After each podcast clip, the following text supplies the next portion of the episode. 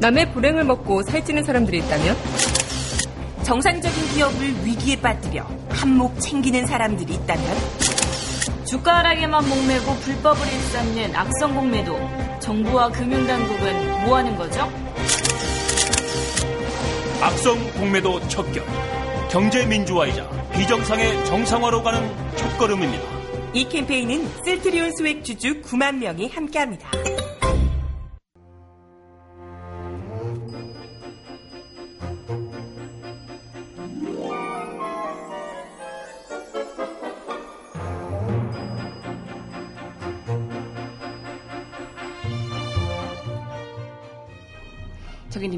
발칙한 뉴스.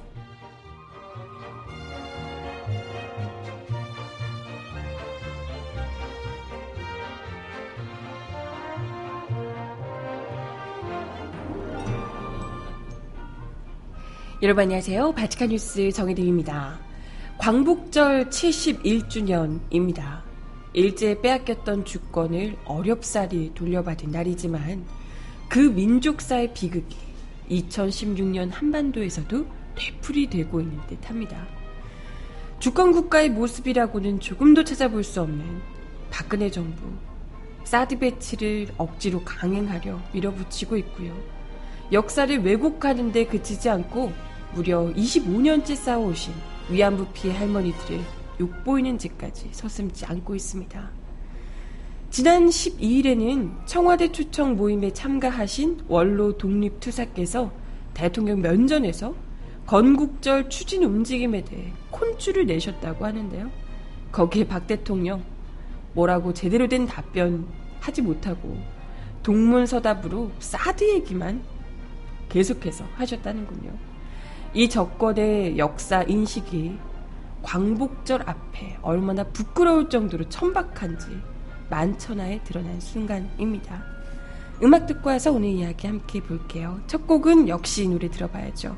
크라잉넛이 부르는 독립군가입니다. 신청곡 주세요.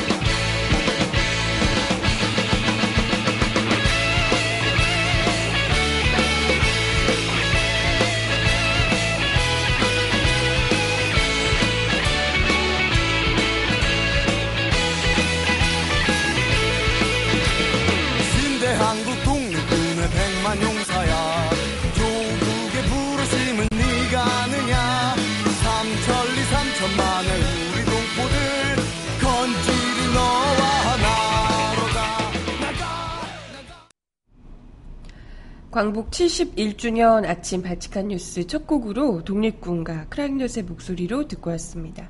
예전에 애국전선 할 때 이 노래, 뭐 크라잉넛 버전은 아니지만 이 노래를 시그널로 이렇게 사용했던 기억이 나는데 이 노래가 제가 알기로 그때 들었던 바로는 장주다 선생님 계셨던 그 부대의 군가였다는 뭐 이런 얘기를 들었던 것 같은데 맞나요? 그랬던 것 같은데. 네, 참. 노래 가사는 정말 살벌한데요. 목숨 걸고 이 나라를 지키기 위해서 싸우셨던 분이니까 당연히 그것도 어, 전력 면에서 전력 면에서 일본하고 비교도 되지 않는 군대임에도 불구하고 오로지 우리 나라를 살리 아니, 지키겠다 이 일념으로 온몸을 바치신 분들이잖아요. 당연히 이제 살벌할 수밖에 없는데 그럼에도 불구하고 이 음악은 굉장히 신나고 경쾌하게 이렇게 만들어져서 참 아무또 리메이크를 그렇게 했기도 하겠지만 네, 스스로의 결기를 다지며 의지를 다지는 이런 독립군들의 참 우리가 감히 상상하기도 어려운 그런 생각을 조금이라도 읽을 수 있지 않을까 하는 생각이 듭니다. 광복 71주년 발칙한 뉴스인데요. 어, 뭐, 사실, 일제로부터 독립을 하긴 했지만, 우리가 온전히, 사실, 미국이 원폭을 투하해서 독립이 된 것이 아니라, 그 직전에 거의 뭐 우리 독립군들이 어, 우리 스스로 독립을 하기 위해서 만반의 준비를 하고 한반도로 이제 넘어와서 일본과의 직접적인 전투를 치르기 위해서 준비 중에 있었는데 갑자기 일본 미국이 원폭 투하를 하면서 일본이 이제 항복을 하며 광복이 된 거죠. 물론 광복이 된 것만은 정말 반가운 일이고 감사한 일입니다만은 이거 이로 인해서 미국으로 인한 광복이었다는 것이 어찌 보면 그 이후에 계속해서 미국에게 일종의 좀 종속된 관계가 돼버렸고 사실상 미국이 그런 미국이 일본을 항복시키긴 했지만 미국을 일본을 이용해서 한반도를 지배하면서 일제 청산을 아예 엄두도 내지 못하는 상황이 되어버려서 지금까지 71년 이후로 계속해서 이어져 왔습니다. 광복 71주년이긴 합니다만은 그 이후로 우리가 물론 그간 뭐 김대중 노무현 정부를 비롯해서 과거사를 청산하고 제대로 된 독립, 일제를 청산하고 제대로 된 독립국, 자주국, 주권 국가로서 바로 서기 위해서 노력을 해왔지만 최근 들어서 특히 이 박근혜 정부 들어서 역사를 왜곡하는 움직임들이 계속해서 이어지고 거기다가 미국에게 너무나도 의존적인 그야말로 이건 뭐 주권 국가라고도 볼 수 없을 정도의 수준으로 미국에게 의존하고 또 일본을 있는 대로 일본의 막말들을 과거사 왜곡을 용인해 주면서 과거에 있었던 그런 광복절 이전에 71년 그 이전에 외교권이며 주권이며 다 뺏겼던 모습 못지않은 상태로 돌아가고 있는 것 아닌가 많은 분들이 걱정하고 계십니다. 그래서 어, 박근혜 정부 그것도 특히나 사드 문제가 이렇게 논란이 되고 있고 위안부 한일 합의 문제가 더더욱이 또 화두에 올라와 있는 이런 시점에 맞게 되는 광복절 71주년이 더욱더 의미 깊을 수밖에 없겠다 이런 생각이 듭니다. 어떻게 우리 독립군들이 이 나라를 지키기 위해서 얼마나 많은 것들을 바쳤는데 하, 참 정말 죄송스러울 따름이고요. 사실 뭐 그렇잖아요. 이제 사드 배치라는 것이 조금도 우리 주권국으로서의 대한민국은 찾아볼 수가 없고 모든 것을 미국에 의존해서 맡긴다 라는 거고요. 미국이 우리를 지켜줄 것이다라고 하는데 실질적으로 그 그것도 아니죠. 지켜줄 수 있는 것도 아닌데 놀리는 그들이 미국님이 우리를 지켜줄 거야. 이걸로 계속해서 밀어붙이고 있는 상황입니다. 거기다가 이를 반대하는 세력들을 그때 당시 71년 전과 마찬가지로 그때 당시와 마찬가지로 종북 빨갱이 몰이를 하며 불순한 세력이다. 북한에 동조하는 세력이다. 라고 종북 몰이를 하고 있고요. 그죠? 거기에다가 벌써 어제, 어제가 기림, 기림일이었나요? 무려 25년째 위안부 피해 할머니들이 싸우고 계신데 광복절 맞아서 또 새누리당이 그런 얘기를 했다고 합니다. 어, 뭐 한일 합의를 이제 또 자화자찬하며 이걸 계기로 뭐 광복절을 어떻게 뭐 하겠다 뭐 이런 류의 이야기를 막말을 또 하셨다고 하는데 광복절 앞에 지금 한일 합의 이야기를 하는 거 스스로도 부끄럽고 민망하지 않을까. 우리 선조들에게 광복을 위해 애쓰셨던 독립군 분들께 정말 부끄럽고 창피하지 않을까 묻지 않을 수가 없습니다. 더 황당한 일이 또 지난 12일에 있었죠. 많은 분들이 언론 보도를 통해서 보셨을 듯 한데, 뭐, 나름대로 청와대에서 이제 광복절 맞아서, 어, 뭔가 좀, 뭐랄까요. 뭔가를 하고 있다 이런 쇼라도 좀 하고 싶으셨던 모양이에요.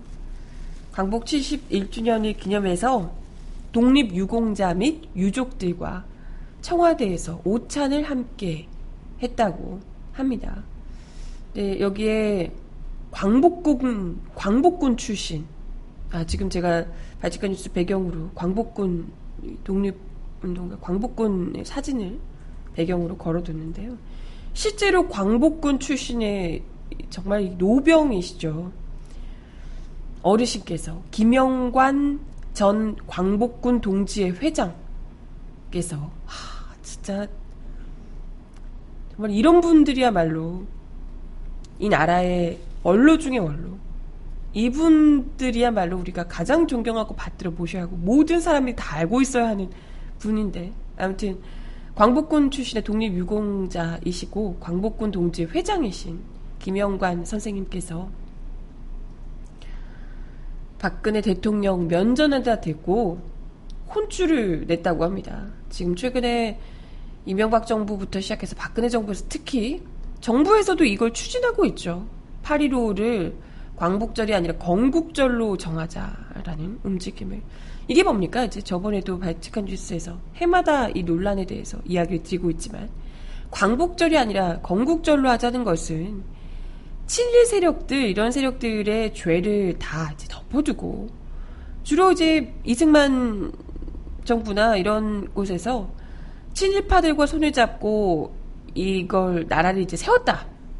대한민국을 세웠다. 건국을 했다. 그러니까 임시정부의 활동을 아예 없는 것으로 하고 자기들이 대한민국을 세웠다. 라는 것으로 강조를 하기 위해서 독립군들 임시정부의 활동을 다 축소시키기 위한 움직임이다. 누누 이야기 드렸습니다. 당연히 이건 이제 대한민국 국민이라면 누구나 반대할 수밖에 없는 내용인데요. 근데 이 정부에서 대한민국 정부에서 이걸 추진하려고 하는 움직임들이 일고 있는 것에 대해서 김영관 선생님께서 이는 역사를 외면하는 처사다. 헌법에 위배되고 실증적 사실과도 부합되지 않고 역사 왜곡이며 역사의 단절을 초래할 뿐이다. 라고 헌줄을 아주 내셨다고 합니다. 그러면서 대한민국이 1919년 4월 11일 중국 상하이에서 탄생했음은 역사적으로도 엄연한 사실이다. 이게 이제 우리 대한민국 헌법에 나와 있는 내용이죠. 임시정부의 임시정부가 그게 시작이라고. 왜 우리가 스스로 역사를 왜곡하면서까지 독립투쟁을 과소평가하고 국난시 나라를 되찾고자 한 되찾고자 투쟁한 임시정부의 역사적 의의를 외면하는지 이해할 수 없다라고 한탄하셨다고 합니다. 그동안 뭐 보수력들이 계속해서 건국절로 부르자고 주장을 해왔고 박 대통령 역시도 지난해 광복절 경축사에서 오늘은 광복 70주년이자 건국 67주년을 맞는 역사적인 날이다 라고 이야기를 하며 건국절로 바꾸려는 움직임, 주장에 힘을 실어줬던 바 있습니다. 이건 뭐 대한민국 헌법을 위배하는 내용이기 때문에 당연히 역사계, 뭐 시민사회 반발을 부딪힐 수밖에 없고요. 대놓고 이건 독립 투쟁을 벌였던 진정한 애국자들과 전면으로 맞붙겠다라는 말밖에 되지 않습니다. 그렇죠? 이런 김영관 선생님의 발언은 박 대통령의 언급에 대한 정면 비판으로 볼 수 있을 거고요. 이걸 아마 보시면서 얼마나 작년에 분노를 하셨겠습니까? 올해 광복절에는 이런 이야기 절대 듣지 않겠다. 이런 생각을 하셔서 미리 오찬 참석하셔가지고 이런 이야기를 하시지 않았을까 싶습니다. 그래서 김 회장은, 김 회장님께서는 역사를 잊은 민족은 미래가 없다. 우리의 쓰라리고 아팠던 지난 역사에서 교훈을 얻어 오늘과 내일에 대비하고자 하는 마음이다. 라고 강조를 하셨다고 합니다. 정말 이 주옥 같은 멘트, 그 잘하시는 수첩의 메모는 이런 데다가 하셔야 되거든요. 그런데 김 전 회장의 지적에 대해서 박 대통령은 어, 뭐 애드립이 생각 안 나셨는지 아니면 듣고 싶지 않은 말이라서 뛰어 넘겨 짚으셨는지 모르겠지만 별다른 언급하지 않고요. 대신해서 사드 배치에 대해 온갖 괴담이 난무하고 있다. 뭐 이런 이야기를 했다고 합니다. 아니 독립군 분한테 모셔놓고 사드 괴담 얘기를 왜 합니까? 지금 이런 얘기가 건국절 하지 말라 이런 얘기가 지금 괴담으로 들리신다 이런 얘기인가? 박 대통령은 북한은 참혹한 전쟁을 일으킨 데 이어 이제는 핵무기 개발과 연이은 미사일 발사 등으로 민족의 운명을 또다시 위기로 몰아넣고 있다며 이러한 북한의 도발과 위협에 왔으려면 무엇보다 우리 사회가 하나가 되어야 된다. 아니 그런 이야기를 독립군 분들, 유족 분들 모셔놓고 왜 하냐고. 왜? 왜? 대체 이분들이 사드 배치하는데 뭐 도움을 주셔야 되나요? 뭘 해야 되냐고 대체. 나라를 위해 목숨을 바치신 선열들을 생각하면 어떤 일이 있어도 국민의 생명과 국가의 안전을 지키는 일에 타협과 양보하는 일이 결코 없을 것이라고 이야기를 하셨답니다. 나라를 위해 목숨을 바치신 이런 선녀들께서 직접 바치신 광복군께서 당신 그러지 말라고 건국절 이런 걸로 역사 왜곡하지 말라고 이야기를 하는데 아무것도 안 들린다는 듯이 아 사드 괴담이 우리나라를 혼란스럽게 하고 있다며 이런 걱정을 하지 않게 하기 위해서 독립군 하셨던 이런 분들 이런 분들을 위해서 사드 배치해야 된다고 이런 뭐 뭐랬니? 어떻게 이야기가 그렇게 갈 수 있어? 결론이 어떻게 기승전 사드야? 어? 기승전 사드야? 뭐가 다 모든 것이 사드 배치가 애국이고 뭐 이런 식으로 이야기를 하고 계십니다. 어떻게 이럴 수 있지? 그죠? 와 정말 이 이야기를 그 자리에서 듣고 계셨을 독립군 전직 전 광복군이셨던 김영관 선생님께서 그리고 함께 하셨던 수많은 유족분들께서 얼마나 뒷목 잡고 분노를 하셨을지. 아 참. 그야말로 충격적인 이 박근혜 정부가 얼마나 정말 이 천 박한 역사 인식을 가지고 있는지를 우리가 똑똑히 볼 수 있습니다. 이걸 이제 제대로 보여준 거죠. 노골적으로 대놓고 적나라하게 독립군 이 어르신 원로 독립군 앞에서 낱낱이 밝혀진 것 아닌가 이런 생각이 듭니다. 계속해서 아마 박근혜 정부는 특히나 박근혜 대통령은 역사를 왜곡해서 아버지의 이 친일 행적 이런 것들을 지우는 일이 아마 남은 과업이 아닐까 박근혜 대통령의 박근혜 대통령이 바로 이 바로 잡는 게 아니라 왜곡하고자 하는 임기 말에 마지막까지 이 누리고자 하는 밀어붙이고자 하는 마지막 과업이 아마 역사 왜곡일 텐데요. 지금 계속해서 역사 교과서 국정화 사업도 밀어붙이고 있는 상황에서 얼마나 더 많은 피해자들이 나오게 될지 그리고 이 나라를 위해서 진정 애써주셨던 분들이 얼마나 더 가슴을 치게 될지 상상만 해도 무섭습니다. 네, 음악 하나 더 듣고 와서 이야기 이어가 봅니다. 이상은의 노래 언젠가는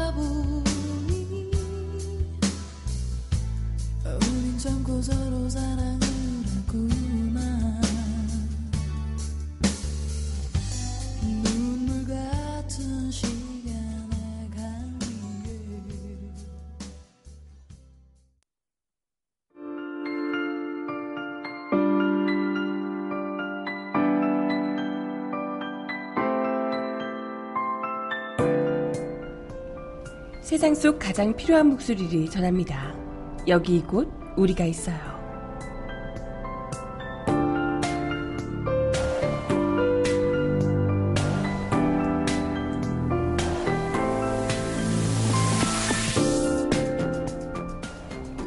제 인생은 16 꽃다운 나이로 끝났습니다. 지금도 이렇게 시퍼렇게 살아있는 것은 피 맺힌 한을 풀지 못해서입니다.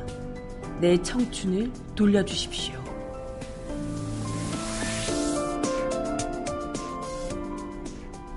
(25년) 전인 (1991년 8월 14일) 당시 (67세였던) 고 김학순 할머니는 한국정신대문제대책협의회가 마련한 기자회견 자리에서 자신이 일본군 위안부 강제동원의 피해자였음을 처음으로 공개 증언했습니다. 김 할머니의 증언이 도화선이 돼 다른 피해자들도 피해 사실을 밝히며 일본의 사죄를 요구하기 시작했죠. 일본군 위안부 문제는 한일 간 외교 문제를 넘어 전시 성폭력 참상의 상징이자 아시아의 대표적인 여성인권 의제로 부상했습니다. 하지만 지난해 12월 한일 위안부 합의 이후 당사자인 할머니들과 위안부 문제를 사회적 이슈로 만든 시민사회 단체들의 목소리는 철저히 배제됐습니다. 돈 주고 입 막아서 걷어치우려고 하지. 우리 정부에 돈이 없는가? 생각을 좀 해봐. 우리가 얼마나 상심했겠는지. 사죄하라, 배상하라. 몇십 년 데모를 해도 데모원 값이 하나도 없잖아. 지난 10일 경기 광주시 나눔의 집에서 만난 이옥선 할머니는 이렇게 말했습니다. 지난 25년간 일본군 위안부 강제동원을 세계에 알리고 일본 정부의 법적 책임 인정과 사죄를 요구한 주체는 피해자들과 시민사회였습니다. 정대협 등 시민단체들은 1992년부터 1243차례나 주한 일본 대사관 앞에서 수요 시위를 열었고 국민 모금을 통해 피해자들에게 위로금을 지급했습니다. 피해자들이 가장 많이 거주하는 남룸의 집도 불교계와 여성계가 주축이 돼 민간 모금으로 설립됐죠. 정부는 김할머니 증언 이후에야 실태 조사에 나섰고 1993년부터 법률을 제정해 피해자 생활 안전 자금 등을 지원했습니다. 피해자들의 노력에 힘입어서 유엔 인권위원회에 위안부 문제가 상정되기도 했습니다. 하지만 일본은 한일 합의에서 피해자들의 핵심 요구사항이었던 일본 정부의 위안소 설치 운영에 대한 법적 책임을 인정하지 않고 군의 관여라는 말로 책임을 회피했습니다. 합의 이후 화해치유재단을 설립해 일본 측 10억엔 출연 방침 최종 결정까지 모든 과정에서 일, 위안군 아니 일본군 위안부 운동의 주체였던 피해자들과 시민사회는 철저하게 배제가 됐습니다. 정부는 의견 수렴 결과 위안부 피해자들 대다수가 합의에 찬성한다고 밝혔지만 피해자 의견이 제대로 수렴됐는지는 전혀 알 수 없습니다. 안신권 나눔의 집 소장은 합의 이전 정부로부터 설명을 들은 바가 없다고 했고 이인순 정신대 할머니와 함께하는 시민 모임 사무국장도 합의 이후 정부는 할머니들을 찾아 최선을 다했으니 이해해달라라고 호소했을 뿐 최종적이고 불가역적인 합의 성격을 제대로 설명하지 않았다고 말했습니다. 반면 더 큰 문제는 이런 부분이죠. 정부의 기념 사업이 철저히 축소되고 있다는 겁니다. 위안부 기록물 유네스코 세계 기록유산 등재 지원 예산이 사라졌고요. 초등학교 6학년 국정사회 교과서에는 실험본에 있었던 위안부 용어와 사진이 빠졌습니다. 일본과 해결하려면 첫째로 우리에게 물어야 해요. 우리에게 묻지도 않고 자기들끼리 속닥거리고 다 해결됐다면서 위로금 얼마 줄 테니 소녀상을 철거하려고 합니다. 우리는 용서할 수가 없어요. 어제 김학순 할머니의 첫 증언 25주년을 맞아 주한 일본 대사관 앞에서 열린 나비 문화제에서 일본군 위안부 피해자 김복동 할머니가 말씀하신 내용입니다. 피해자들과 시민사회는 위안부 문제가 처음 공론화됐던 25년 전처럼 정부 없이 싸움을 계속해 나가고 계십니다. 음악 하나 더 들어요. 은희지의 노래 가시리.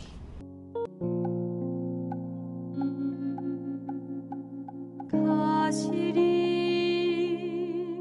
가시리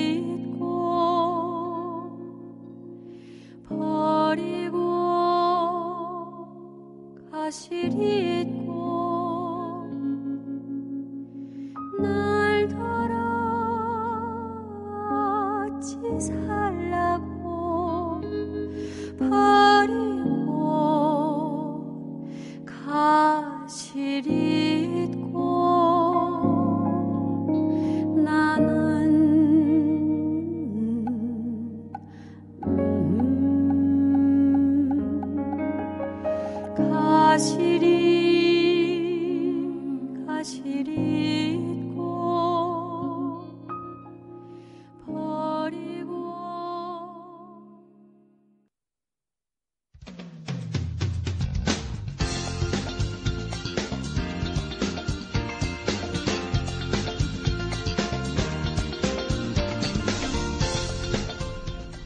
정은아의 바칙한 브리핑.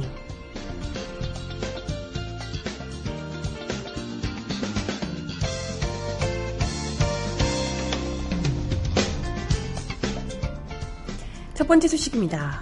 조금 전에 박근혜 대통령이 광복절 맞아서 광복절 축사를 한 모양인데요. 그런데 광복절 경축사에 왜 이런 얘기를 이해할 수 없지만 아무튼 이렇게 이야기를 하셨답니다. 광복절을 맞아서 서울 종로 세종문화회관에서 열린 제71주년 광복절 경축식에 참여해 경축사를 통해 자기 비하와 비관, 불신과 증오는 결코 발전, 변화와 발전의 동력이 될 수 없다. 이제 다시 대한민국의 발전의 원동력이었던 도전과 진취, 긍정의 정신을 되살려야 한다.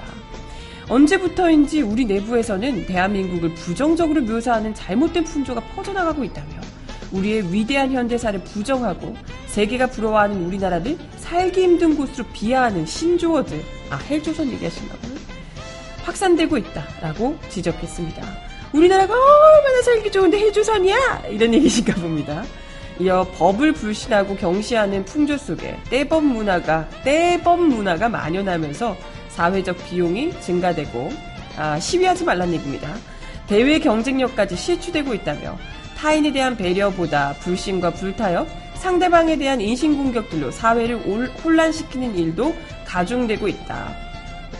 어, 그러시면서 모든 것은 마음에서부터 시작된다. 맨주먹으로 일어섰던 우리가 세계 최고의 기술력과 풍부한 자본까지 갖고 있는 지금 못 해낼 것이 무엇이겠느냐. 할 수 있다는 용기와 자신감을 갖고 함께 가는 공동체 의식으로 함께 노력하면 우리는 할 수 있다. 라고 이야기를 했습니다. 네. 어, 광복절 경축사에 뭐 독립군 어쩌고 뭐 이런 얘기도 없고요. 위안부 문제나 뭐 이런 얘기들도 없으시고 그저 국민들을 맹비난하며 정신력이 약한 우리나라 너무 좋은데 니들이 문제다라고 국민들을 맹비난하며 니들이 말 잘 듣기만 하면 우리 모두 하나 되어 아름다운 공동체로 일어날 수 있다. 이런 얘기를 어, 하셨습니다. 그래서 법은 그 근처에 계시는 분들이나 잘 지키시라고 하고요. 아니 뭐 법 안 지켜도 돈 많으신 분들은 사면 다 시켜주시고 이러면서 광복절 맞아서 시켜주고 그러시면서 국민들한테 법 지키라 그러면 그게 먹히겠습니까? 아 그리고 해일조선을 부르짖기 시작한 게 된지 언제부터인지 우리가 노무현 정부 이럴 때 해일조선 얘기한 거 아니거든요.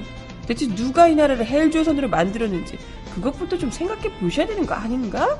국민들이 갑자기 그때부터 불과 몇 년 사이에 정신머리가 이상해져서 헬조선 어쩌고 한단 말이에요? 진짜 핑계도 아주. 경축사 잘 들었습니다. 광복절 경축사.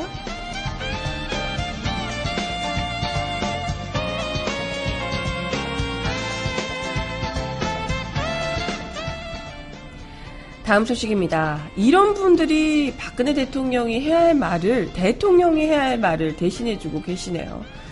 박원순 시장이 지난 13일 일본군 위안부 피해 할머니들에게 5천만 원을 기부한 방송인 유재석 씨를 향해 일부 누리꾼들이 종북을 거론하며 비난한 데 대해 뭐 진짜요?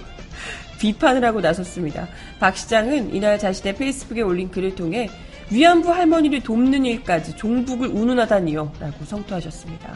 박 시장은 글과 함께 올린 언론 보도에 일부 누리꾼들이 박원순, 김재동과 가까운 유재석이라고 지칭하며 대중을 선동하고 친북 반일로 끌고 가는 주범이라고 비난한 내용이 담겨 있습니다. 아니 반일이 뭐 문제됩니까? 친일이어야 되나? 박 시장은 방송인 유재석 씨의 무한도전을 응원한다. 제 이름도 언급이 돼 미안한 마음이 든다며 우리 함께 오늘 무한도전을 보며 유재석 씨를 응원합시다. 라며 유 씨를 격려했습니다. 앞서 유재석 씨는 지난 11일 위안부 피해 할머니들을 위해 써달라며 할머니들이 머무는 나눔의 집에 5천만 원을 기부한 것으로 알려졌습니다. 정부가 해야 할 일을 연예인이 대신하는데 이건 진짜 미안하다고 해도 모자랄 판데 비난하는 이것들은 뭐야 대체. 아우 정말. 마지막 소식입니다. 이재명 성남시장 어제요 한일 정부의 일본군 위안부 합의 이행을 밀어붙이고 있는 박근혜 정부를 강하게 비판하셨다고 하네요. 이 시장은 페이스북을 통해 올린 글에서 나쁜 역사를 기록해야 반복되지 않는다라며 위안부의 역사를 지우는 것은 그 반복을 용인하겠다는 것이다라고 일침했습니다. 그는 정상적인 대한민국 정부라면 그럴 수 없다며 박근혜 정부는 굴욕합의라는 비판을 받고 있는 이 1228, 1228 위안부 합의 이행을 강조하며 최근 화해 치유 재단 설립까지 강행하고 있다고 지적했습니다. 네. 이분들이 이렇게 박본순 시장, 이재명 시장 이런 분들이 최근에 계속해서 각광받고 있는 이유가 있죠. 대통령이 해야 되는 말을 대통령이 하지 않고 이런 시장분들이 대신 하고 있으니 당연히 국민들에게 지지를 받을 수밖에 없겠죠. 네, 음악 하나 더 듣습니다. 안치환이 부르는 국기가.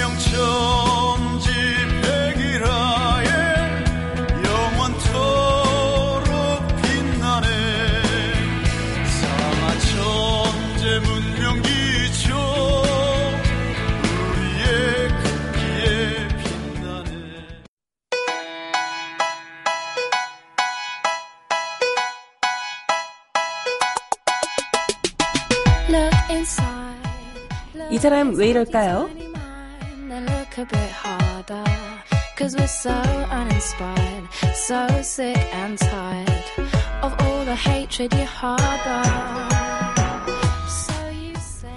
청와대 초호화 만찬이 논란이 일고 있습니다. 박근혜 대통령이 지난 11일 이정현 대표 등 새누리당 지도부를 초청해 가진 오찬에서 송로버섯, 바다가재, 훈제언어, 캐비아 샐러드, 샥시핀찜, 한우갈비 등 최고 메뉴를 내놓은 게 적절하지 않았다는 비판이 나오고 있다고 합니다. 캐비아 샐러드, 샥스핀, 송로버섯, 와 어마어마하네요.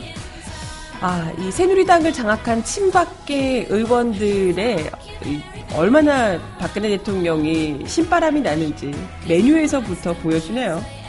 특히 국내에서 생소한 송로버섯은 유럽에서 캐비아 또 푸아그라와 함께 세계 3대 진미로 꼽히는 값비싼 음식입니다. 뭐 먹어보신 분들은 계실지 모르겠는데 우리나라에서는 나지 않아서 전량 수입에 의존한다고 하고요. 2010년 이탈리아 경매에서 송로버섯이 900g이 나왔는데 1억 6천만 원 낙찰되기도 했다고 합니다. 현재 국내 한 오픈마켓을 검색해 보면 프랑스산 냉동 송로버섯 500g이 158만 원에 판매되고 있답니다. 500g이면 얼마 되지 않을 것 같은데. 청와대 오찬에 쓰인 송로버섯이 정확히 얼마짜리인지는 알려지지 않았지만 국민 눈높이에서 먼 음식인 것은 분명해 보입니다. 이 때문에 SNS를 중심으로 지금 최근 국민들이 가뜩이나 무더위에도 불구하고 전기료 폭탄 걱정 때문에 에어컨도 트지 못하고 있다고 뭐 누진제 논란 계속해서 일고 있었잖아요. 이런 상황에서 누진제 한시 완화 등을 논의하는 자리에서 송로버섯 먹고 캐비어 먹고 샥스핀 먹고 이러고 있는 게 참 적절하냐 이런 비난이 쏟아지고 있습니다. 역사학자인 전우용 씨는 자신의 트위터를 통해 조선시대 임금도 가뭄, 혹서 등으로 백성들이 고생하고 있을 때는 임금 박상에 올리는 반찬 가지수를 줄이라는 감선령을 내렸다. 고통을 분담하는, 분담하는 신용이라도 해야 백성의 삶을 조금이라도 이해할 수 있다는 것은 조선시대 임금도 알았다라고 꼬집고 있습니다. 조선시대 임금은 알아도 대통령은 모르실 거예요. 여왕님은 모르실걸요. 그리고 여왕님의 기사들도 아마 모르실 겁니다. 국민들은 한낱 개돼지에 불과하니까요. 이분들의 눈에는 사료 먹는 개돼지에 불과한데 어디 인간이 먹는 음식에 말이야 어? 왈가왈부라고 말이야 이렇게 생각지 않으실까 생각이 드네요. 참 그놈의 송로버섯하고 메뉴 아 물론 너무 좋으셨겠지. 침밖에 어우 내 새끼들이 됐어. 어, 죽을 줄 알았더니 다 살아 들어왔네. 얼마나 좋으셨겠어. 그 신바람 나서 한 것은 알겠습니다만은 정도껏 하셔야지 진짜. 가뜩이나 국민들 지금 힘들어 죽는데 이 더위에 에어컨도 못 틀고 진짜 죽겠는데 거기다가 어우 너희 너무 덥지? 너네가 그렇게 더워하니까 한 시간 더 튀게 해줄게. 이런 얘기 하고 있으면서. 참 국민들한테 뭐 보란 듯이 메뉴 뭐니 이거 어? 한번 평생을 가야 먹을까 말까 하는 이런 메뉴들로 자화자찬을 자축을 하고 있었으니 어느 국민이 그걸 보며 참 즐겁게 봐줬을까 납득을 했을까 싶습니다. 이 와중에 어, 이런 이야기도 있네요. 프랑스 미식가인 브리 야사바랭이 했던 어록이 다시금 화제가 되고 있습니다. 그대가 무엇을 먹는지 말하라. 그러면 나는 그대가 누군지 말해보겠다. 송루버섯과 샥스핀과 어, 캐비어와 뭐 이런 것들을 드시는 청와대와 여당 지도부 누구인지 어떤 인물들인지 음, 메뉴에서 느껴지시죠? 네 마지막 곡 들려드리며 인사드리겠습니다. 노래를 찾는 사람들 노차사의 노래 그날이 오면 마지막 곡으로 들려드리며 광복절 71주년 방송 마치겠습니다.